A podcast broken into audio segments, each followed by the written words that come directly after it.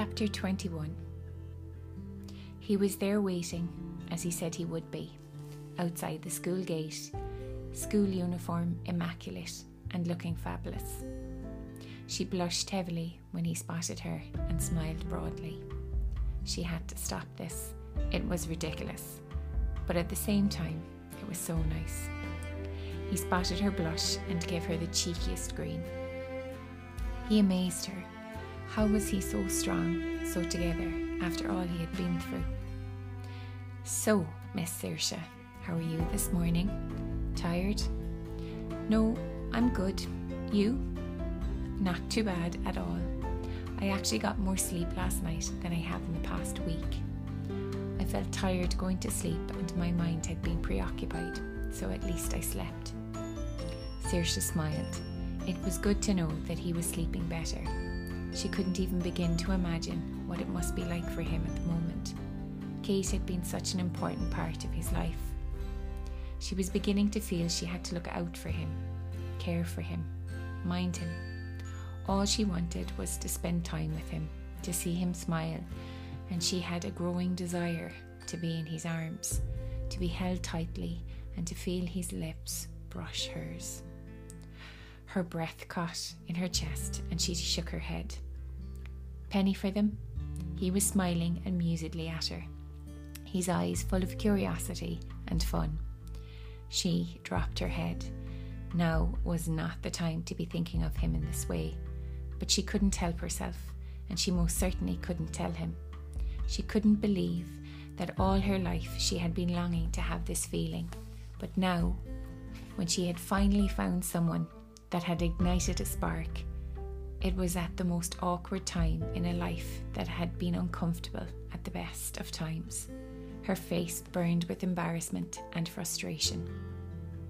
Caught up in a tangle of her thoughts and sinking fast, she forgot where she was, and only Sean's touch on her fallen cheek brought her back, back with a jolt Electricity ran from her cheek throughout her body, exciting her and intensifying her confusion.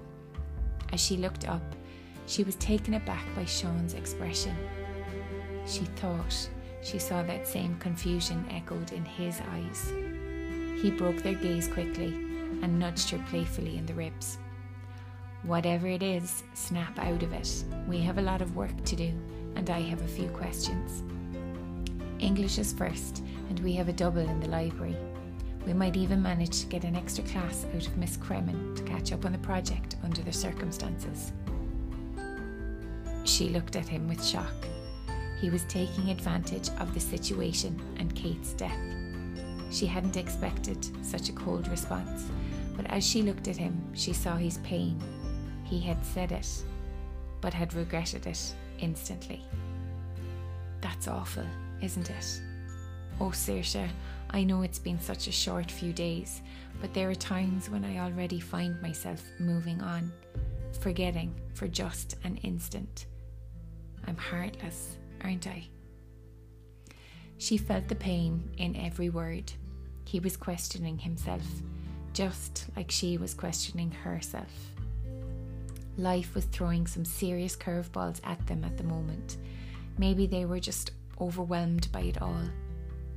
She surprised herself when she felt her hand take his and squeeze it tightly. They were soft, but strong. She liked it.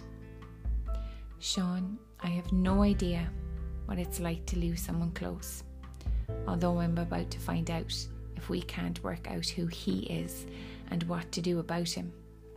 But I can imagine everyone has moments when they forget Surely Kate would want you to get on with things. You can't lock yourself away from the world forever and pretend nothing happened. You have to get out there and get living. I think that's the best thing to do. Show her you loved her by living. I hope you're taking personal notes, my dear Saoirse, because that is very sound advice. I may or may not be repeating that to you very soon. He now squeezed her hand and pulled her towards him, drawing her into his arms and wrapping them around her. It was as if he knew what he had just said would start her crying. Sean was right. Her grandmother would be leaving her shortly, and she had to accept that.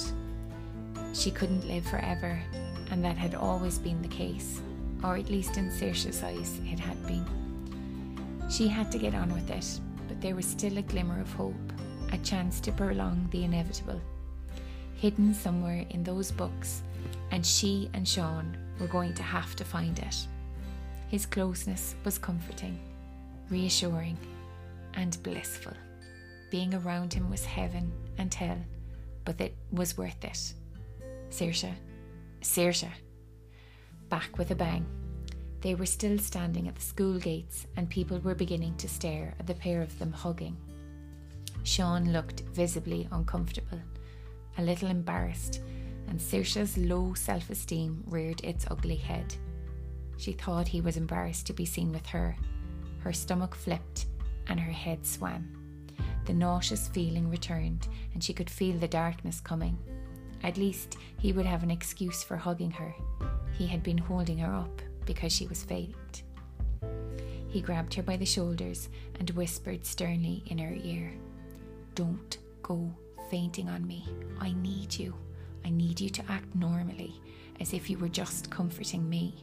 Please, if you care about me, help me look like an alright guy, not the one that's already moved on to a new girl five minutes after his girlfriend's died. His voice was pitiful and it was mirrored in his eyes. He wasn't embarrassed to be seen with her. He was embarrassed that it looked like he had already moved on. Saoirse righted herself and caught him as strongly as she could around the shoulders. She squeezed him and then patted him on the back, the way in which men do when they try unsuccessfully to show emotion. And then she let go, turned, and walked towards the side entrance, Sean sniggering slightly beside her. What? I think that was very good, consoling. Oh, is that what you were going for? Saoirse, please don't ever harbour desires to be an actor. That was awful. But don't ever change, because you are hilarious as you are. They both laughed heartily and then stopped just as quickly. Moving on was tough. Timing was even tougher. They both seemed to be struggling with it. The library was bustling when they got there, but people stopped and stared when they saw Sean. Saoirse knew people were shocked to see him. She guessed no one had expected him to be back for weeks, maybe even months. He acknowledged them all with a nod or a hello, and as he moved across the room, the bustle returned with whispers and murmurs, no doubt about Sean.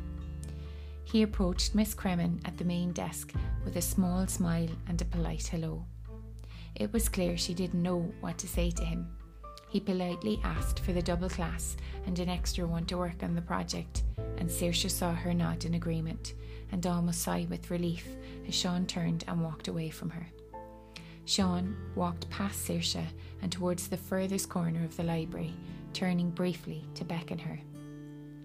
It will be quieter here, and we can look at the books without anyone seeing them. I don't feel so bad about Miss Cremin, because technically we are working on a project. And how do you make that out? These stories are all part of your history as such, and we are trying to save your grandmother by looking into her past. It's about you and your family. Fits the brief as far as I'm concerned. He pulled his two books out of his bag and held the first to his nose, inhaled, and winked at her. Saoirse pulled out one of her books and placed it on the desk in front of her. They were magnificent, unlike any of the books around them, but there were hundreds of stories in them. Would they ever get through them and decipher anything that would help in time? Saoirse began to panic. Sean, when is the next full moon? Gee, Saoirse, we never checked that. His voice echoed her own panic. He pulled out his iPhone and Googled it. October 16th. That gives us three weeks. Saoirse, we don't have much time we'd better get cracking. So, what do you think we are looking for? I've no idea, Sean. I've read these books a few times, but I don't remember anything about a creature or being that would have my grandmother willing to face death instead of meeting him.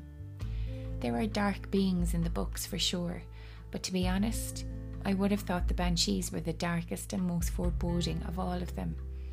But now I see that differently. Maybe reading it now, knowing what I know, might help me to see other things. I've made a list of creatures I've read about in the first book. Maybe if we divide them into two li- lists, good and evil, we can narrow it down. Good idea. Are there many?